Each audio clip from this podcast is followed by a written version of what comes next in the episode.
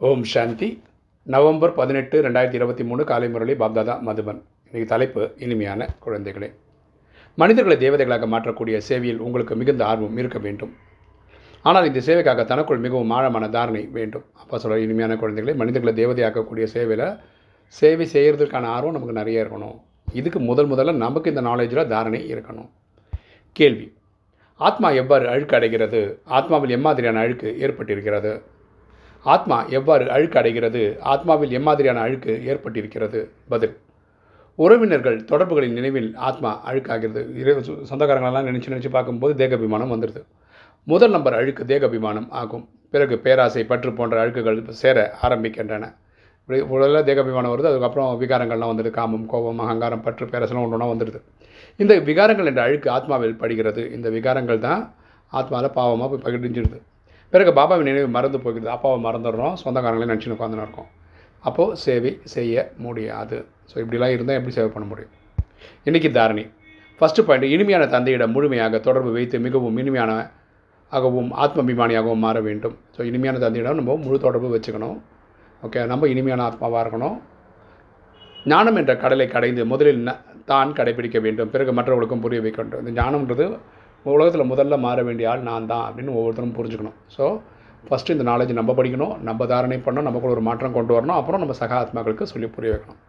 ரெண்டு தன்னுடைய மனநிலையை உறுதியாக்கி கொள்ள வேண்டும் பயமற்றவராக ஆக வேண்டும். மனிதர்களை தேவதையாக மாற்றக்கூடிய சேவையில் ஆர்வம் இருக்க வேண்டும். தன்னுடைய மனநிலை வந்து நம்ம உறுதியானதாக ஆக்கிக்கணும். அதுக்கு பயமற்றவர் ஆகணும் இந்த நேரத்தில். ஓகே மனிதர்களை தேவதையாக்கக்கூடிய இந்த சேவையில் நம்மளுடைய பங்களிப்பு கொடுக்கணும். வரதானம்.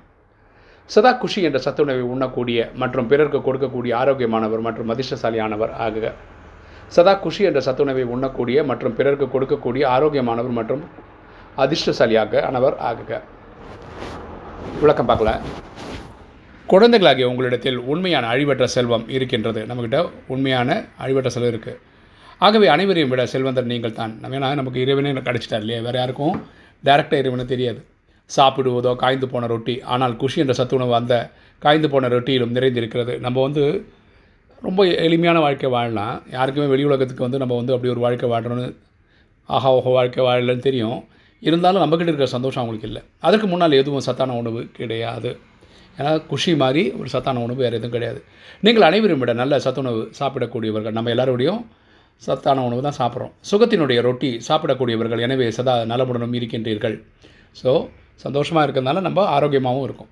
யார் அவ்வாறு நலமுடன் இருக்கின்றார்களோ அவர்களை பார்த்து பிறரும் நலமாக ஆகி விடுவார் விடுகின்றார்களோ அப்பொழுது தான் அதிர்ஷ்டசாலி ஆத்மாக்கள் என்று கூறுவார்கள். ஸோ நம்ம இருக்கிற இதை பார்த்து நிறைய பேர் நம்ம சிஸ்டமை ஃபாலோ பண்ணி அவங்களும் இப்படி ஆகிட்டாங்கன்னா அவங்களும் அதிர்ஷ்டசாலிகள் தான். ஸ்லோகன் யாருடைய ஒரு எண்ணம் மற்றும் வார்த்தை கூட வீணாகவில்லையோ அவர்கள் ஞானம் நிறைந்த ஆத்மாக்கள் ஆவர்.